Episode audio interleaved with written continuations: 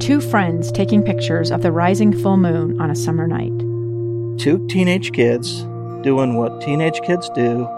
When a stranger with a gun and a death wish changed everything. It was violent, it was senseless, and I will never understand it. I will never accept it. I'm Amy Donaldson, and unfortunately, we're all too familiar with stories about how violence shatters lives. But what we rarely see is how they are rebuilt. In a new podcast, The Letter, we relive tragedy, but only so we can hear the rest of the story the struggle to reclaim lives, the realities of grief, and the possibilities of forgiveness. I believe in miracles. Sometimes I thought, there are no miracles. Yeah, there are, and this is a big one. Follow the letter at theletterpodcast.com or wherever you get your podcasts.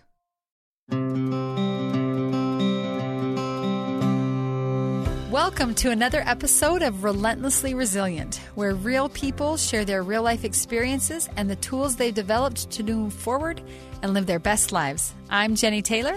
And I'm Michelle Scharf. It's a fun day today, right? It, it is. You know, it's it's fall. The weather is changing. We're leading up to what everyone knows is the busiest time of the year, this holiday season that's about to be upon us. And I can't help but think of what holidays look like in in families like ours where there have been some dramatic changes in the last couple of years. Holidays can be an awesome, amazing time and they can be pretty heavy and and or sometimes they can be five alarm fires with police called. they can.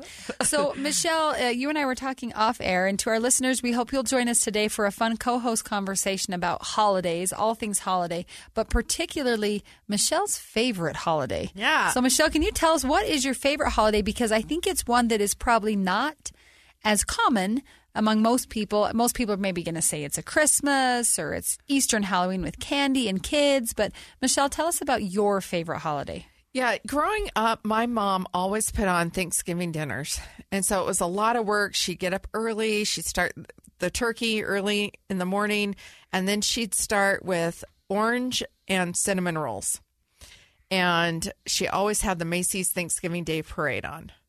And that was my traditional Thanksgiving every Thanksgiving of my life. And I loved it. I got excited setting up the house, getting ready to take in all of these extra guests, finding extra chairs wherever we could find them so that we could set all of these extra people around a table. And to me, it was just an electricity and a vibration in my home that was just so good. And I think a lot of that was due to my mom. My mom really, I don't know that my mom ever really enjoyed cooking, except that I think she really enjoyed cooking for Thanksgiving. And I feel like that kind of got handed down to me. I ended up moving away from home pretty soon after I got married. And so we weren't close and, you know, we couldn't always travel back to family. And so I would have my own Thanksgiving dinners at my home. And I hope that I, I have kind of given that excitement to my children as well. I used to overdo it because I, I wanted to put everything. Wait a sec, Michelle, you would overdo something? Wait, a, like that could be a whole episode. Jenny and Michelle talk about overdoing things. Sorry, that was a little sidetrack. You, tell me how you overdo Okay. Thanksgiving.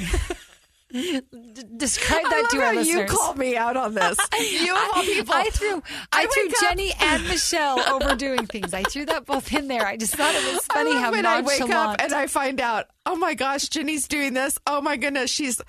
I told her I'd help her with this, so she's already taken it and gone Don't a whole worry. different direction. okay, I want to hear about how you overdo Thanksgiving, please. Tell me what that So I looks like. started out by doing like probably every single kind of side that my mom would put on the mm. table. So like the green bean French Casserole, under sure. casserole, and I did all of these sides and a lot of them that I didn't even like. But it was tradition. It was But it was tradition. tradition. Yeah, Yeah. it was tradition. So we just did them.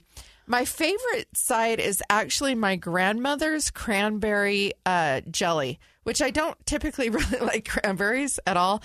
But she made it fresh from from, From cranberries. cranberries, You boil them. yeah. Um, you put the whole oranges in there, tons of sugar, and I I just love the flavors. Are so it's just bursting with fall. So you and John would have a beautiful Thanksgiving, just you and your kids in your house, and you would still go all out. Yes, and my husband would complain. Say, Could you do "What- it in a day, or did you have to like Yeah, start a couple days I- ahead, like to get all the? Well- I mean that's a lot of. Yeah, How many ovens and counters and space Yeah. do you have at once? yeah. It.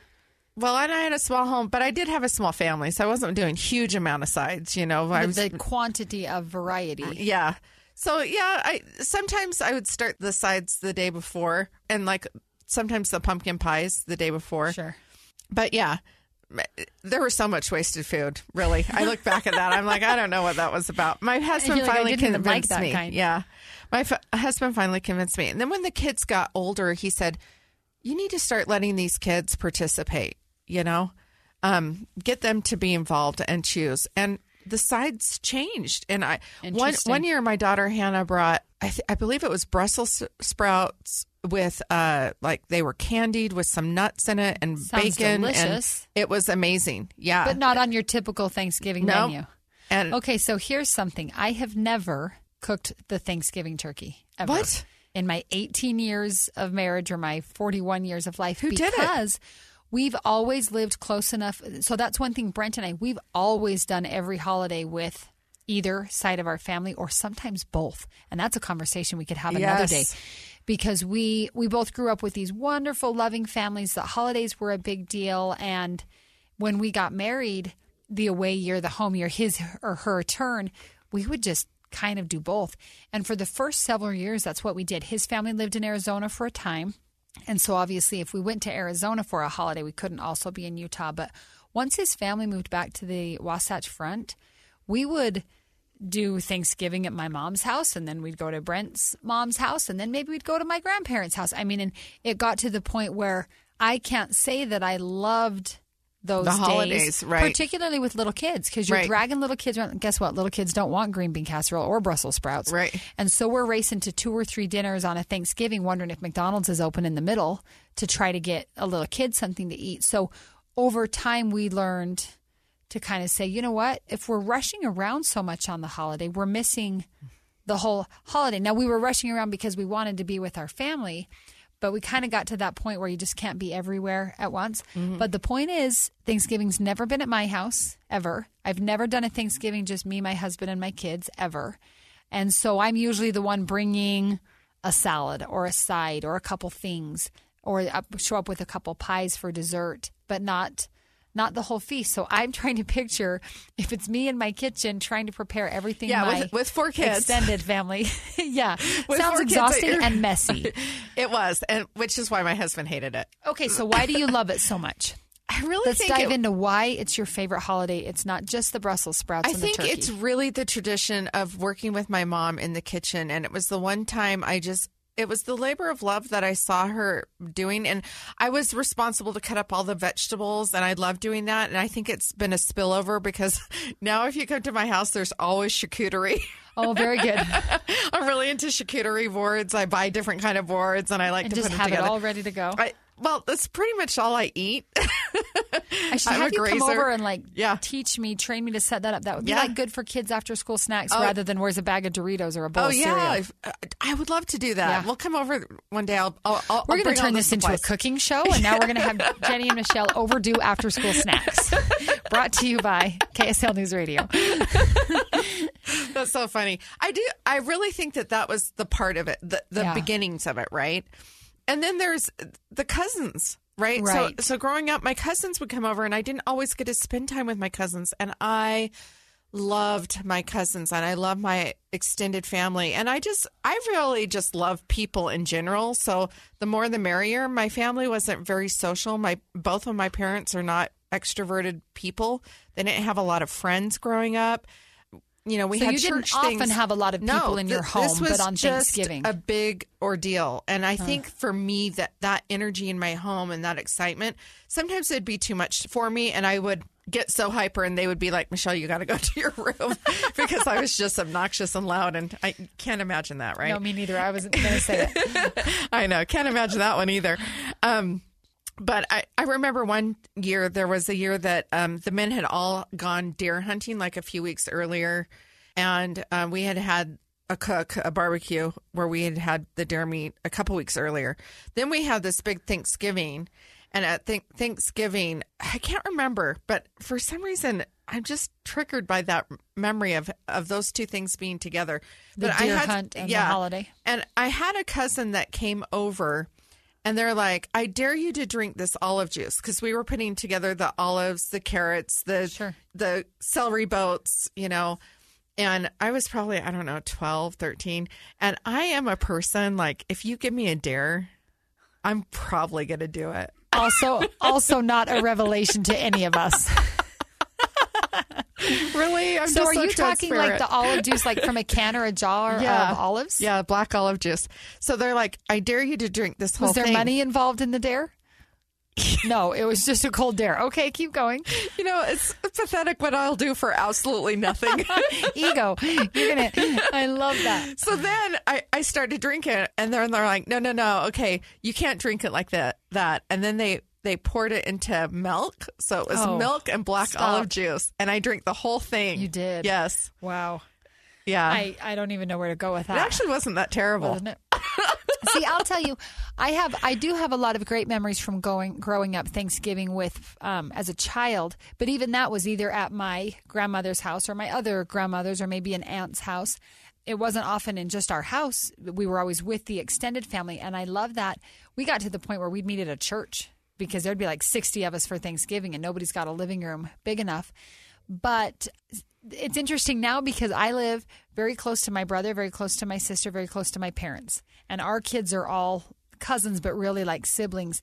And so we have Sunday dinner every other week at my mom's house, which is almost as big as Thanksgiving Right. anyway, right? Right. But I will tell you that you've mentioned olives. What does every kid love with olives but putting them on your Yeah, fingers? and eating them and I have so many memories of either my mom or the different aunts being like, "No, you can't take all the olives." But you couldn't just have an olive; you No. needed ten. Right. Every time you came by, you needed ten. To this day, I love black olives. I really do. I'm starting to like other kinds of olives as I get older. Yeah.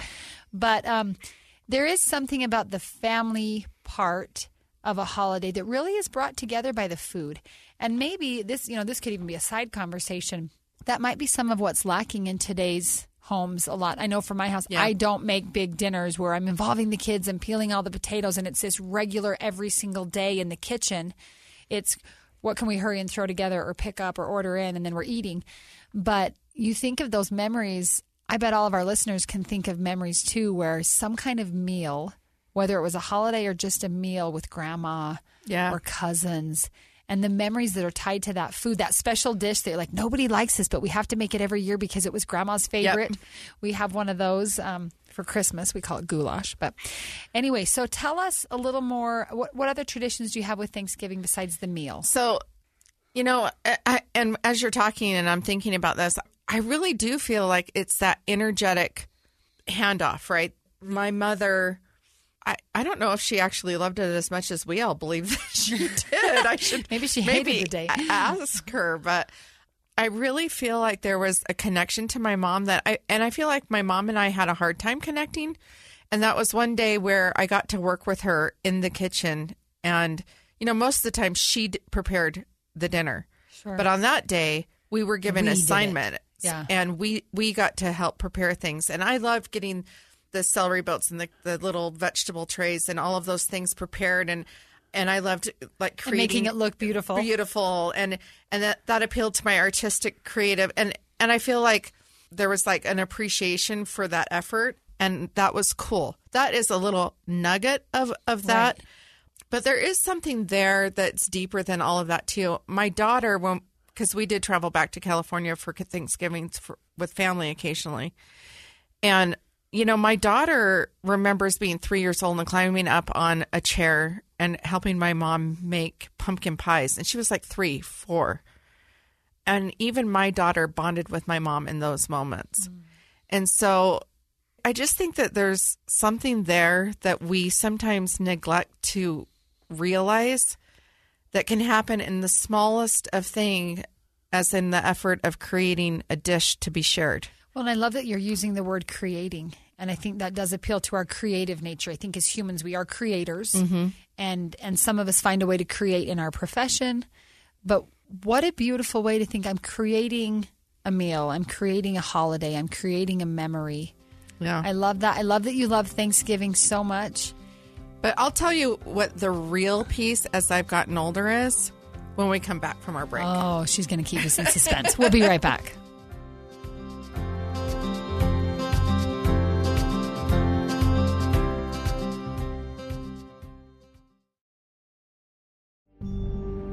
A gun in the face. Then all of a sudden, they all kind of lined up. They pointed their guns at me. And this is the point where I thought, I'm going to die today. Started two years of horror for an American in Venezuela.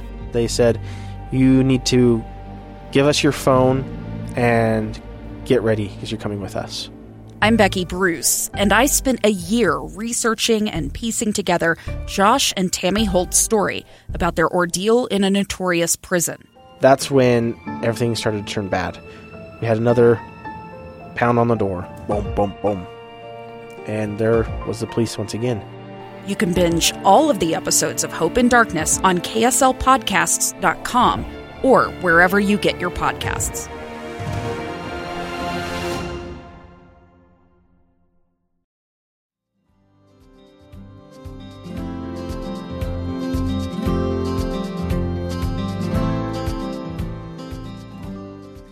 Right, Michelle, you've left us hanging. What is the real gem underneath the food and the memories and the pie and the olives? Yeah.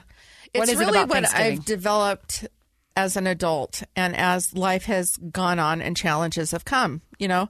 So we're living in Utah, we're on our own, we're raising our kids, we're not being able to drive back all the time for, to go for holidays. And I realize I have to start doing all of that. And life is happening, right? I had nine miscarriages before my first son. I had Oh, two more late carriage miscarriages. Then we start having these little children finally. And it was so much work to just even get them there. And because you go through what you do, you go through challenges of life. Like you said, life was happening. Right. Life was Yeah. happening during all of this these years. And I really started to evaluate what is Thanksgiving about? You know, what does Thanksgiving mean? And for me, I started to create my own traditions and I started to change what those were. And some of it was hard, like stepping into something new or different. Sure. But one of those things that we did is at the family prayer, um, we'd have a family prayer and we'd all hold hands together. But then we would go around the table, and before we would start eating, everybody had the opportunity, if they wanted to share, something that they were really grateful for that year. That's beautiful. And Not just that day, like some rinky dink thing, but a real thoughtful this it could year. be anything, but Sure. but you know, it started out with like you know, what are you most grateful for this year? Hmm. And that's kind of morphed and sometimes the kids participated and sometimes they declined Sure. and and that was And okay. You're not forcing them. No, it wasn't a forced thing, but everybody got an opportunity. And then, of course, there were times that we included people that didn't have a place to go. And so I wanted more people to attend, and we didn't have family. And in Utah, especially in a ward like, you know, in Davis County, a, a lot of everyone's all related to everyone. Right. Well, they're families like mine, where Right. they're they're getting together with thirty or forty cousins who live within five miles. Right, I mean, exactly. it's Yeah. just what it is. Yeah, exactly. So, you know, my son had uh, a girlfriend one year, and I found out that her single mother and their family was not included any longer at their family table Oh, because, interesting. After the divorce. uh, well, just- no, because because her brother was a bishop and he didn't want to have her gay son at his ho- home. Wow. And so you invited them to yours. so I invited them to mine and I opened up my table for the single mom and this girlfriend and the brother and his partner. Wow. And I started to do things to include people that maybe my kids were not exposed to. And I wasn't afraid of that. Right. I wasn't afraid to allow people that maybe lived different lifestyle choices than we lived into my home and open them with a loving place to be able to spend a day and feed them and just be able to offer whatever bit of love Sure. that our family could offer and and fun and some games and great food and it was really nice and so you know for me thanksgiving has really grown into really appreciating all of the abundance that i have in my life And without being able to acknowledge the things that I am truly grateful for, there is no ability to have abundance. Right. No, that's so true. It's such a mindset. Mm-hmm. You know, we had a cute neighbor girl when we were growing up whose family had a thankful wall, and it was a piece of butcher paper taped to the wall, um, you know, maybe four or six feet long. And throughout the entire month of November, we would write something that you're thankful for. I love it. and this. it's it's the greatest thing. And so my mom started doing that. Our, like I said, our neighbors did it first. My sister's little friend, and now we have that in the grandkids. And if you're too little to write, then maybe you draw a picture or something. And and by the end of the month, I mean, it's just pure graffiti because Right. I have found, and I'm sure most people feel the same way. Gratitude begets gratitude. Yep. It might be you're in a dark place where it's really hard to think of one thing for which you're grateful. But if you can force yourself to think of one, you'll probably find two. Right. And then those two open your eyes, and there's probably three or four. And especially where we have this tradition, you've got the entire month. And and for me, Thanksgiving is the kickoff to the Christmas season, the holiday season, the whole the whole of everything that happens. It's the wrap up of the year. I always get very reflective around Thanksgiving. Um, backing up, Brent died right before Thanksgiving, so Yeah. these last few years, Thanksgiving has had an additional layer to it. Um, you know, it, it's like me and my kids, even without consciously talking about it, we recognize the change in the weather brings that change in our lives. And for us, it began at Halloween Yep. which is my birthday, and it was so great. And Halloween of 2018 was such a fun time, and the kids loved it, and it was just a magic day. I can remember the day so vividly, how beautiful it was. And a hundred hours later, my husband was dead, and so we went into that first Thanksgiving season very much in a fog. It, it almost felt like I just couldn't celebrate. I couldn't be in the room with all the kids so happy and the food so you're talking this mm-hmm. abundant mentality and all I could picture was loss and all I could feel what was missing. And Brent wasn't there. And at the same time I remember my sister asking, you know, if I was okay to have Thanksgiving without Brent today. I'm like, I've done Thanksgiving without Brent before. He's been deployed over the holidays a couple of times. Like I know how to have a big dinner without him right next to me.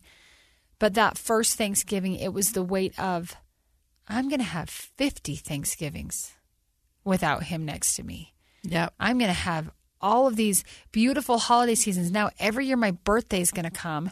And usually from Halloween to Christmas is just like fun and memories and, mm-hmm. and chaos. And the time goes really fast. And that's why I love my favorite holiday. We can talk about this later is New Year's. Oh, And yeah. I think it's because of the emotion that comes through those end of year holidays that are so important the gratitude, I'm Christian, mm-hmm. the celebration of faith in my mm-hmm. culture. But it's almost like then my, my soul just can't take so much because I am kind of an overdoer. By January, I'm like, okay, you know what? Fresh start. But talking about this holiday of gratitude and giving thanks that really hit me. I did an interview with CNN right after Brent died, right before Thanksgiving. And I remember the uh, journalist asking me something about, you know, what will Thanksgiving look like without your husband? And even though I was sad and dark and in a fog, I could not stop from just saying how grateful I was. How grateful I still have so much in my life to be grateful for and and whether that's this free country I live in the fact that my husband literally gave his life for me and for my kids and for my country and and I found myself shifting from this heaviness which uh, the heaviness is still there I'm not going to lie but that gratitude, that abundant mindset to where a phrase came into my mind, and I've used this quite a bit these last three years because I feel like gratitude is the key to unlocking grit and grace. And, you know, we use the phrase grit and grace, grit with grace, however you want to say it. And I think of grit is like Clint Eastwood and grace is like Audrey Hepburn. Mm-hmm. And so we're all tough and strong and leatherly, but then we're vacuuming in high heels and pearls or mm-hmm. something. And I think that's kind of the mindset we set ourselves up for mm-hmm. sometimes in our culture that we have to be tough but soft and gentle and we've got to be grateful and we've got to um, we've got to do everything. We've got to check the box. We've got to fit the mold. When in reality, I have found that when I'm running out of grit, it's because I need more grace. Whether I mm-hmm. need to find more grace with God or a family member or a friend, or I need to show myself more grace, or maybe I need to be the giver of grace and give a little more grace to my kids or to my culture or whatever whatever thing it is. But I have found that for me when I struggle with either grit or grace, it's gratitude that unlocks it. It's when I stop enough to think how grateful I am for the things that we write on the wall at my mm-hmm. mom's house on butcher paper, or for the things you might have said as you held hands around your Thanksgiving table. And what am I grateful for this year? And so Brent died in 2018, and that Thanksgiving was very foggy, very heavy. I, I just remember we're big Black Friday shoppers. Not gonna lie. Yeah. Oh, we I love, love it. We love a good mm-hmm. deal both online and in person. And I remember that year just feeling like my husband's dead. Can I possibly go shop? Like, because you know, when someone dies, when Yeah. these big tragedies happen, you want the world to stop because your world I stopped. know. And yet the clock It's keeps so ticking. rude that everybody is. It's gets like, up and goes but I to will, the store. I But- remember the first time I was at the store. I'm like, these.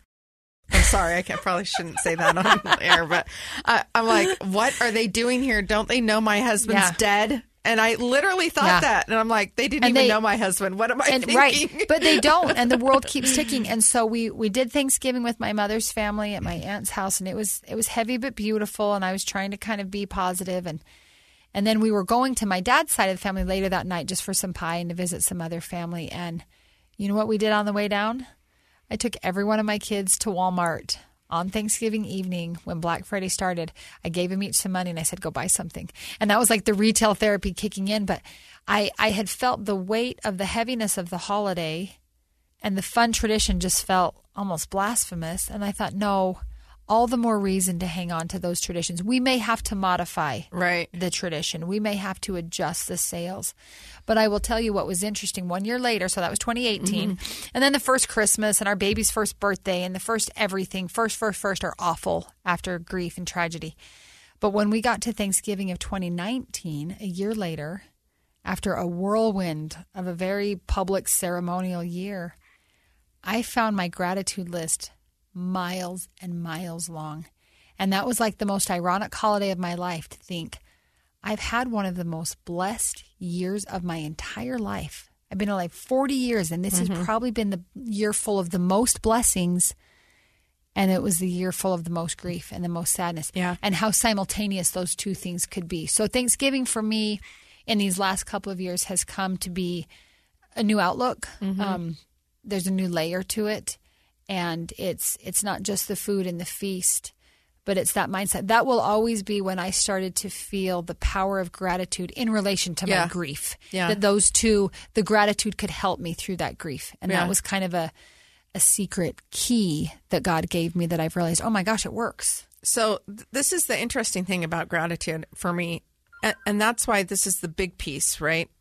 It truly is the key to abundance because unless you are able to see the blessings and be thankful for the things that you have or have been given to you, or you just even acknowledging the appreciation of a thing or a person, that creates an opportunity to, for you to really see all the things you have. And that is where you create abundance. So I remember we lived in this small little house that we had remodeled. It was a little log cabin house. And um, we were trying to build a house on the back of the property. You'll understand this. And we couldn't get it passed through the city. So we had to sell that house and move, uh, buy a lot three houses down and across the street. One of my friends in the ward said, You must be feel so lucky to have this nice big home that you just built. And I thought about that for a few minutes and I thought, no, I do not feel lucky, but I feel a great sense of gratitude for having a husband who's worked so hard that we worked so hard to build what we had. We were able to sell and create this. And I am grateful every day for the ability to have the space and be here in this place. So let's talk for a minute about that because I really like what you've hit on. I, I think sometimes from the outside, it's easy for people to look and say, You are so lucky. Mm-hmm. You are so lucky you got that, or you got to do that, or you had that opportunity. And I, you know, there's good luck and there's fortune and there's all kinds of um, opportunities that Yeah. can come our way. But I don't believe in luck, but, but right no that's what i know you don't that's why i want to talk about this a little bit if you if you're willing the difference between luck as in it just happened and it just mm-hmm. came to you and you sat down you know playing with the daisies and did no work versus the appreciation that comes because I've worked for and maybe achieved something, and whether the something is a thing or an opportunity or an experience. Can we talk about that a little bit more? What? Yeah. Tell me, tell me your thoughts on this luck versus this appreciation for the the work that goes into getting something. So I don't believe in luck because I think luck is just like something that kind of falls your way. And I don't think anything really actually works that way. And I think that the universe that we live in, this world that we live in, I think it's all about connection. And so there's no mistake that when Brent was leaving in August and they were having that farewell and I couldn't attend, but I'm watching the pictures and I know in my heart I'm going to be doing something with Jennie and I'm going to help and support her in some way. Don't know how. Right. Don't know when. Never could have described Never what it could would have be. In a million years, this would have not been the right. how I know. I'll help her by starting a podcast. right. Or or the fact that Brent would be gone and we'd be widows together. I thought I was going to help support you while he was away. right. And yet, The very short term. yeah. And it really started by you helping me back. When when I got word that Brent died and I, I was lost and wandering in a parking lot, I, I'm trying to like fathom this. And selfishly, I was like, I never received that flag. And I'm like, am I ever going to have this flag? And it, it had such meaning to me It was so powerful to me. it you. was such a powerful thing and i felt like i had just walked out of my husband's dad's funeral the day that it happened i mean like talk about like those how how right? bad does it have to get? Yeah. yeah like how how much more and how many things are going to happen and Mm-hmm. Yep. you know is this world not not seeing the beauty of Right. of the No, just the dark and the weight. just just the dark and the weight of it and i feel like it's okay to see that and i, I feel like sometimes especially in our culture i was certainly lds for a very long time we kind Yeah. of get into toxic positivity a lot where we only focus about the good and the the good and the good and the good I think it's really important to, to go, this is a lot. This is heavy. This hurts. And I do fall into those dark spaces and I explore those spaces a little bit. You know, like I I will spend time in pain. But then stepping out of that Mm-hmm. Right. and being able to look back and say, and Right. this is what I Absolutely. li- love about you. I remember talking to you early on and we had an and moment and I'm like, she's my girl. Uh-huh. Right. Like, this is all hard. It's an and conversation. And there are some really beautiful, powerful things here. So when my husband died, and I was sitting at his desk trying to finalize his business dealings uh, for his company, and I was trying to get some billing in, and I was trying to get some bills paid, and I was trying to finalize the end of his company. And I was sitting there and I had a book on gratitude and I opened it up and I was feeling overwhelmed in darkness in that moment. But because of all of these holidays, because of all of the Thanksgivings I've had, because every year I choose gratitude for my word of the year. And it's consistently every year that because I want to always remind myself that even in the darkest of dark, there's plenty to be grateful for. So, one of the things I wrote in that book right after losing my husband was I'm so grateful to have been loved. I'm so grateful that I got to know what real love feels like. I'm so grateful that I had a husband that really provided for me, and it was his sole joy and purpose. And he wanted nothing more than just to give to me. Like what?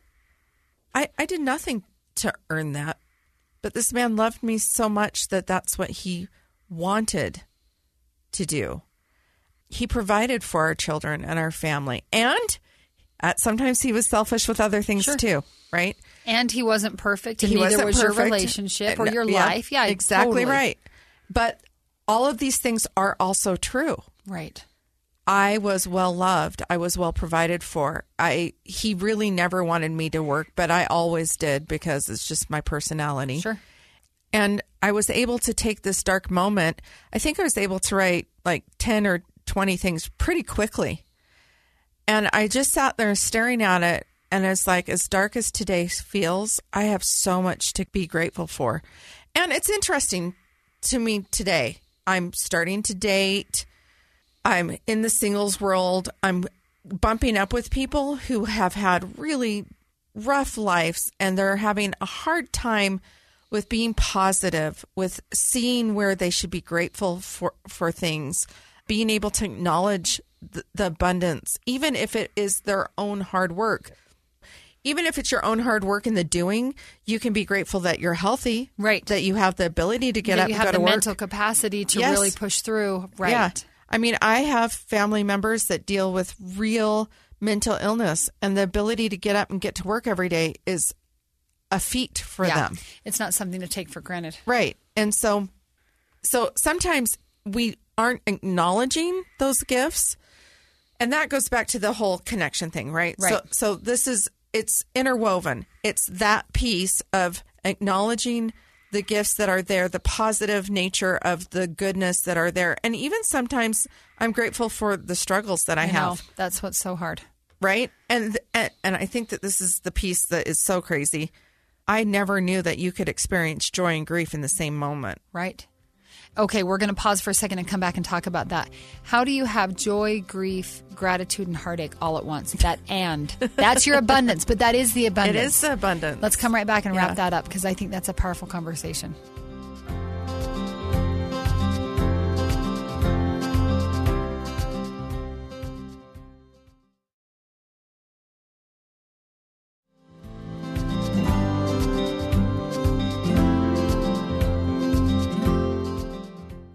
Okay, so Michelle, let's talk about this grief and gratitude, joy and heartache. It's not either or. Mm-hmm. I think a lot of times when we lose someone or when we know someone who has lost someone, we think that after a certain amount of time, the grief will give way to joy mm-hmm. or the heartache will go away and then we'll be happy again. Like it's this choose one emotion Right. at a time. Tell me what your experience has been and your thoughts on that. So I have experienced both joy and heartache all in the same breath. For instance, this might be a piece that somebody could maybe understand easier. When John died, I was in shock, and then I was celebrating over my husband's dead body. My knees were kneeled at the side in bed next to his chest, and I have my hands in the air screaming, Baby, you made it. You finally made it and I am overcome with shock and grief that he's actually gone, and I am celebrating that his journey and his pain is over. It's it was both Right. It's both. in the same moment. And until you experience it, It's hard to you- describe. it's hard to describe because you can't possibly believe that those emotions, which are so opposing, could be present at the same time. Yeah. I remember the day after Brent died, we did our first press moment with the, the media out on our front lawn, and I sent my sister. And very clearly remember thinking how important it was for me to communicate that we had heartache, but not regret. Like, and that's sometimes hard to even think, let alone say. I don't regret that my husband was willing to die for my country. I believe in the principles that drove him into that uniform. Right. I believe in the cause that he thought was literally worth more than life itself.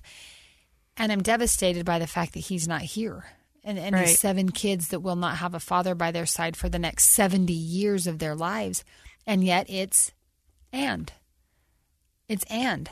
I am devastated and I'm grateful and I'm mm-hmm. proud of him and I'm firm in my convictions and, and to think of, you know, John, that moment I, I reflect on that so often when you told me that story, how you celebrated his release from that body mm-hmm. that was getting in his way and that was holding him back and that was so much pain and struggle.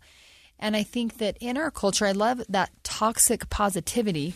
And you wouldn't think that positivity could be toxic, but it becomes Pollyanna where nothing's wrong, everything's Right. fine. And then eventually, like the whole world crumbles down because, of course, not everything's just fine all the time. How can we get better in our culture at being heartbroken and happy, at being grateful and devastated? I think it goes back to connection, which is the other piece of all of this.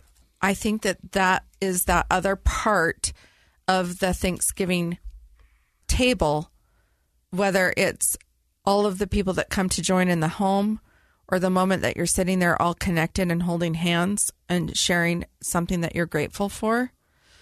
It's that connection that we all matter and we all have a purpose and a place in one another's life. And these are the people that sometimes you choose, and sometimes they're the people because they're just your family. And but we're we're all here to learn and grow from each other. And I feel that that goes back to connection.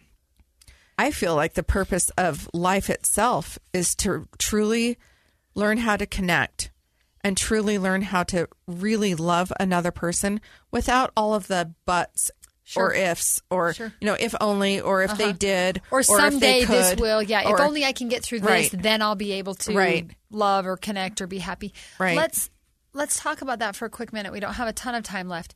What are some ways we can connect this holiday season? And by holiday season, I mean this this Right. fall into winter. For some people, it's Thanksgiving and Christmas. It might be a Hanukkah. It might be a different celebration depending on what your culture and traditions are. But the greater American holiday season, in quotes, that involves lots of shopping and lots of food and lots of family and community gatherings. What are some ways maybe we can focus on connecting? Because sometimes we can be in the same room and we haven't connected. Right, Can you? absolutely. What, what would your thoughts be to share there, Michelle? How can we better connect? Well, I I think that, that sometimes it's just the pure intention of it. So maybe we need to get intentional.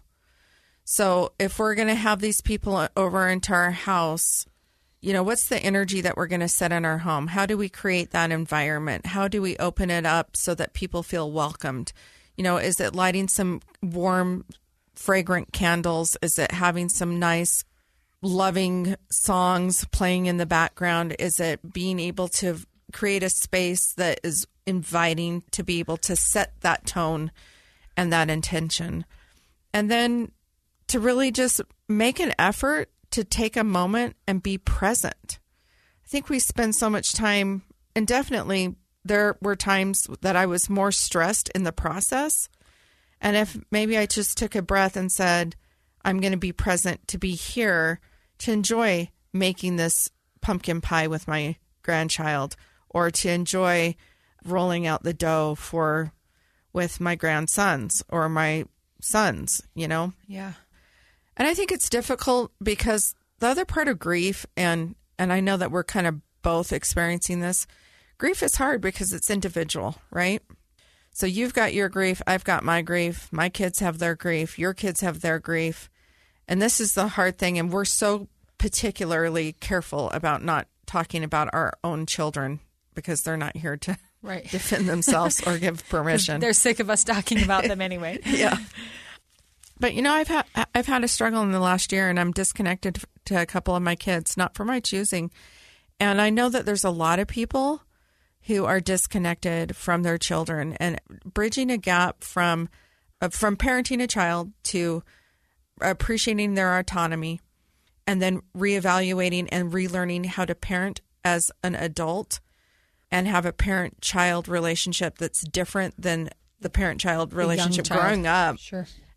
you know, you're always going to be these people's parents, but at some point, there's definitely a line of adulthood that you have to to realize they don't need my advice, or or Right. maybe they don't want it, and you need to learn how to wait and, And, be yeah, patient. You can't decide things for them. It's complicated when you throw on top of that grief Right. and particularly unresolved grief.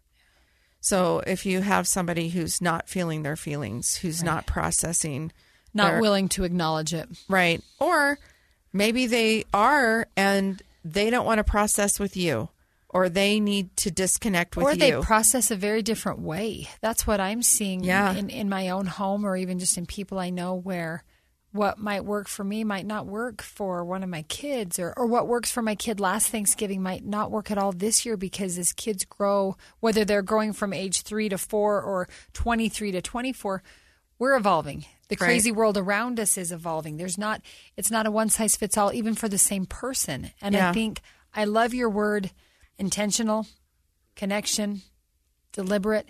And I think it is creating the space, and that space is both physical and emotional. right. Creating a space that feels safe and inviting, and then letting people work at their own Um, pace. Pace, right. Yeah. So, you know, I have a situation where I've opted to just give space and energetically I'm also putting out into the universe love and I believe in energy and I believe in the ability to connect. And I believe that that love can be felt. And when that person's ready, they can choose to step back in. But, you know, we're all moving at our own places. And I feel like we have to give each other some grace. Yeah. And sometimes we don't get to choose the connection. And sometimes we have to give ourselves the grace. Yeah. I know I'm hard on myself. Let's say something didn't go well with one of my teenagers, or maybe I lost my cool with one of my little kids or something. And then I'm the bad guy and I'm beating Yep. myself up. And when really that's not going to help the relationship at all. I know. Whether I'm beating them up or beating me up, it's it's that same negative energy. I know this is the other part of us that is very the same, and I, I loved it because we were sending each other text messages a couple. I think it was a couple Like days ago, week, or yeah. And I'm like, oh, don't beat yourself up.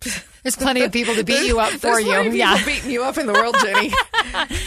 and I and I had to laugh at that. But I think the beautiful takeaway we can have here is we go into this holiday season and it's busy and it's a pandemic and it's stressful and there's money issues and diet issues and there's all kinds of things that get tied up into the holidays. What if we just tried to have a little more grace, yeah, a little more gratitude, and maybe maybe um, not take it all so serious. Maybe not. Yeah, I was just going to say that. Maybe not take it all so personally and so seriously.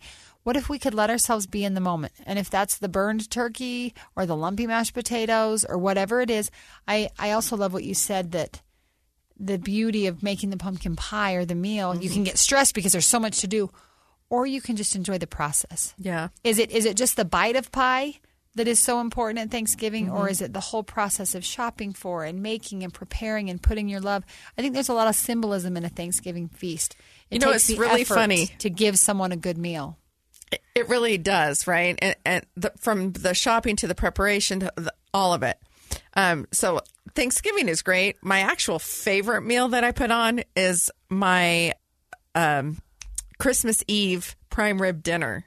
Whoa! And I switched it. So I used to do turkey and ham at Thanksgiving, and then I went to just dropping the ham because because it's turkey. Come on, it's, it's, too turkey much day. Uh-huh. food anyway. And I, all I would do is end up with tons of frozen meat in my my Sure. freezer. But and then I used to do ham at uh, Christmas Eve.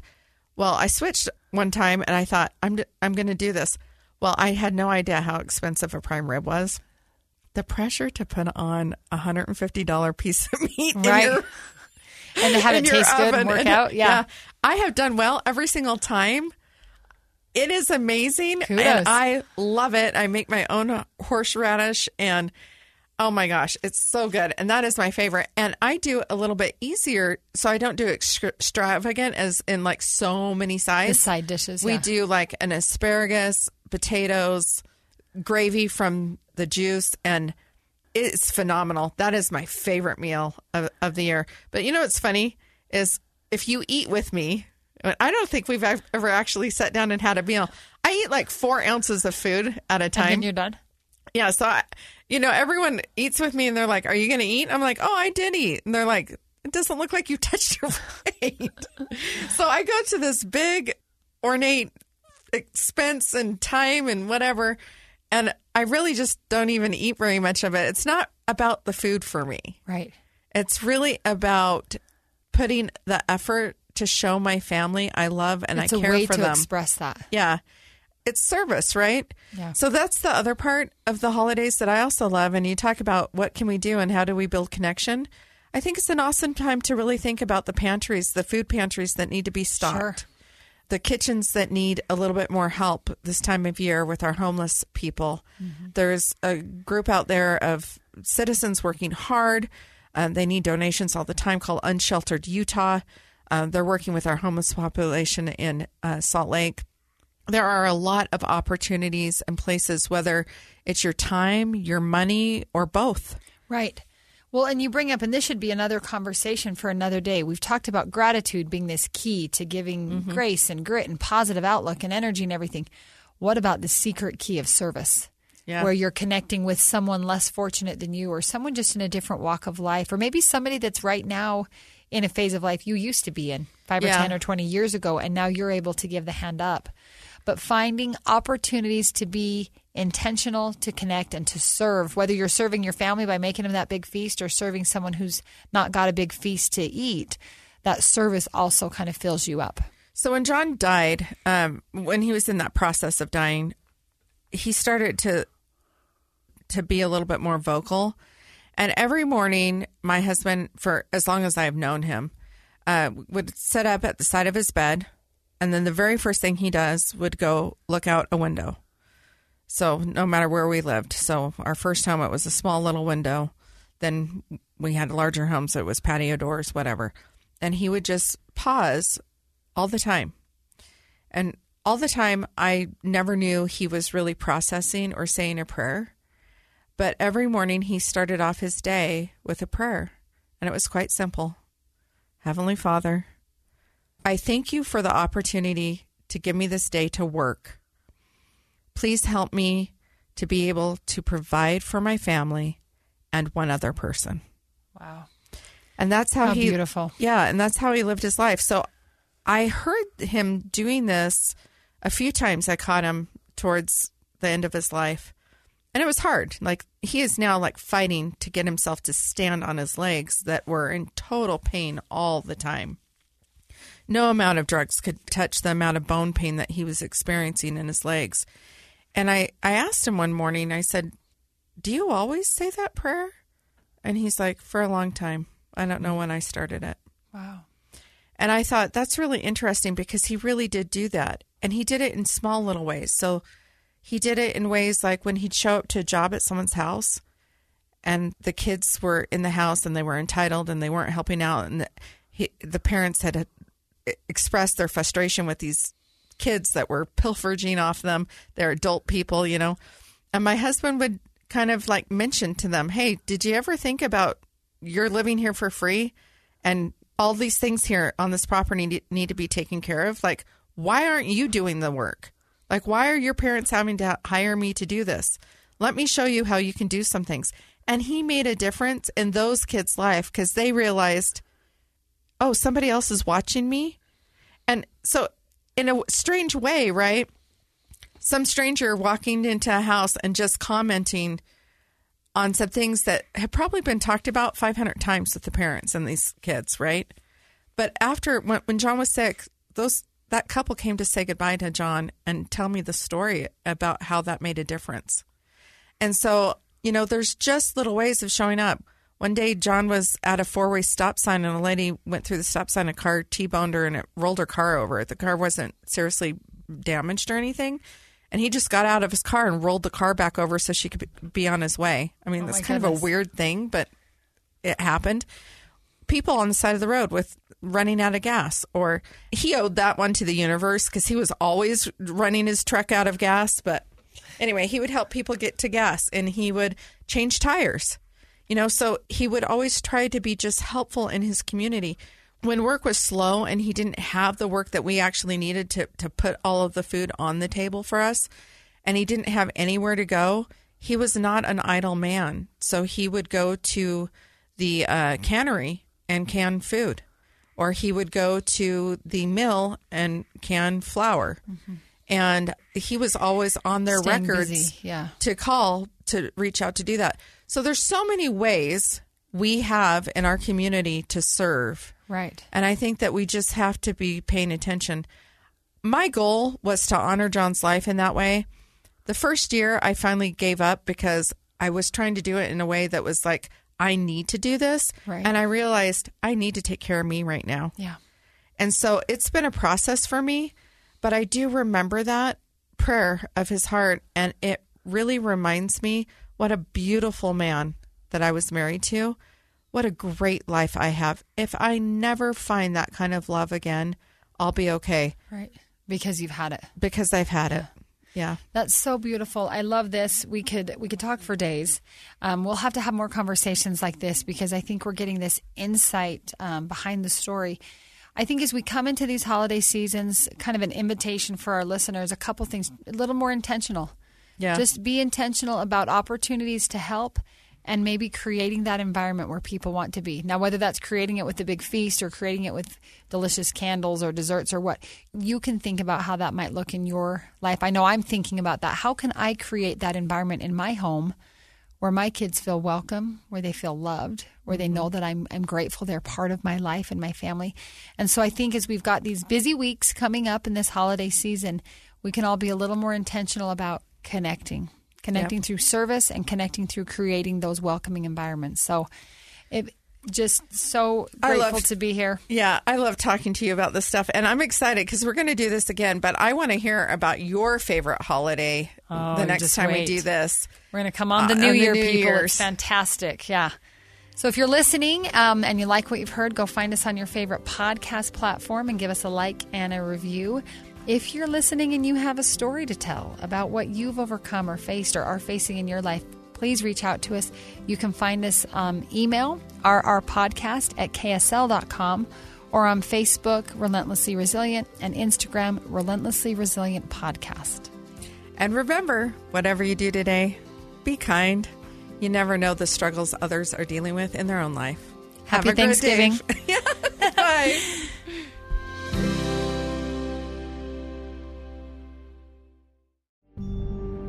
A gun in the face. Then all of a sudden, they all kind of lined up. They pointed their guns at me. And this is the point where I thought, I'm going to die today. Started two years of horror for an American in Venezuela.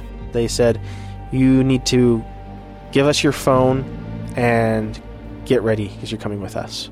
I'm Becky Bruce, and I spent a year researching and piecing together Josh and Thamy Holt's story about their ordeal in a notorious prison.